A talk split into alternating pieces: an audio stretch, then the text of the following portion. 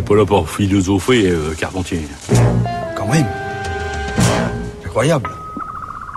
Bonjour Anastasia. Bonjour Adèle, bonjour à tous. Ravi de vous retrouver. Moi aussi ravie. Souvenez-vous, en 2004, le géographe Christophe Guilluy publiait avec Christophe Noyer Atlas des nouvelles fractures sociales aux éditions Autrement. Permettez-moi de vous lire un extrait de la présentation que leurs auteurs faisaient de ce livre il y a 14 ans.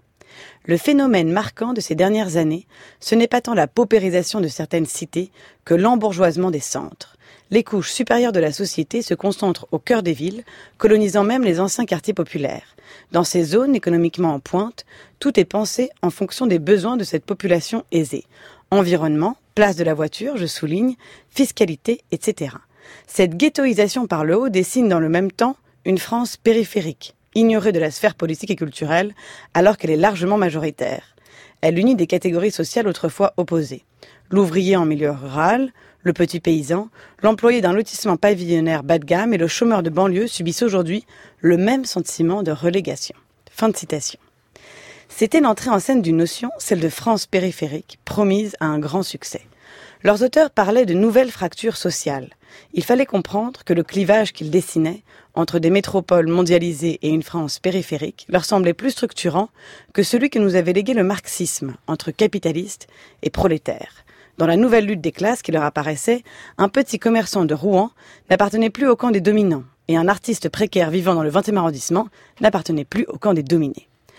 De 2004 à aujourd'hui, cette France périphérique qui était apparue aux yeux du géographe a continué d'exister, apparaissant à l'attention publique principalement au moment des échéances électorales. C'est elle qui a fait gagner le non-référendum européen de 2005, alors que les principaux partis de gouvernement, ainsi que les principaux médias de gauche comme de droite, appelaient au vote oui. C'est cet électorat mouvant qui ne vote pas systématiquement pour un camp ou pour un autre, dont les politiques essaient de conquérir le vote à chaque présidentielle, car son vote fait pencher les élections dans un camp ou dans un autre.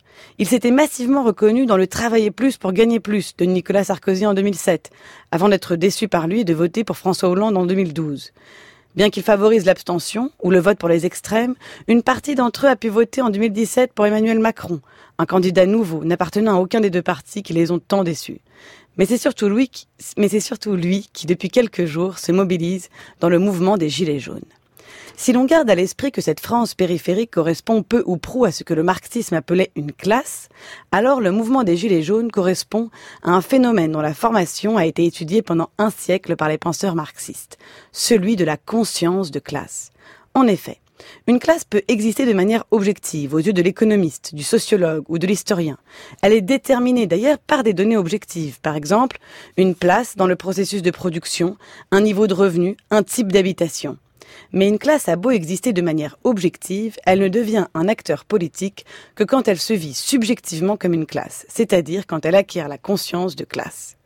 À ce moment-là, elle se reconnaît elle-même, elle se rassemble, elle s'organise, elle lutte, elle prend des bastilles ou des palais d'hiver, et la lutte des classes a lieu avec son cortège de gloire et de souffrance. L'une des, œuvres les plus instructives sur la constitution d'une classe et l'accession à la conscience de soi est la, est la critique de la raison dialectique de Sartre, parue en 1961. Sartre distingue trois niveaux de constitution, la série, le groupe et l'organisation. Une série est un rassemblement d'hommes isolés, anonymes, socialement inertes. Par exemple, une foule d'anonymes qui attend, sans se parler, à un arrêt de bus. La série disparaît avec l'arrivée du bus à l'arrêt.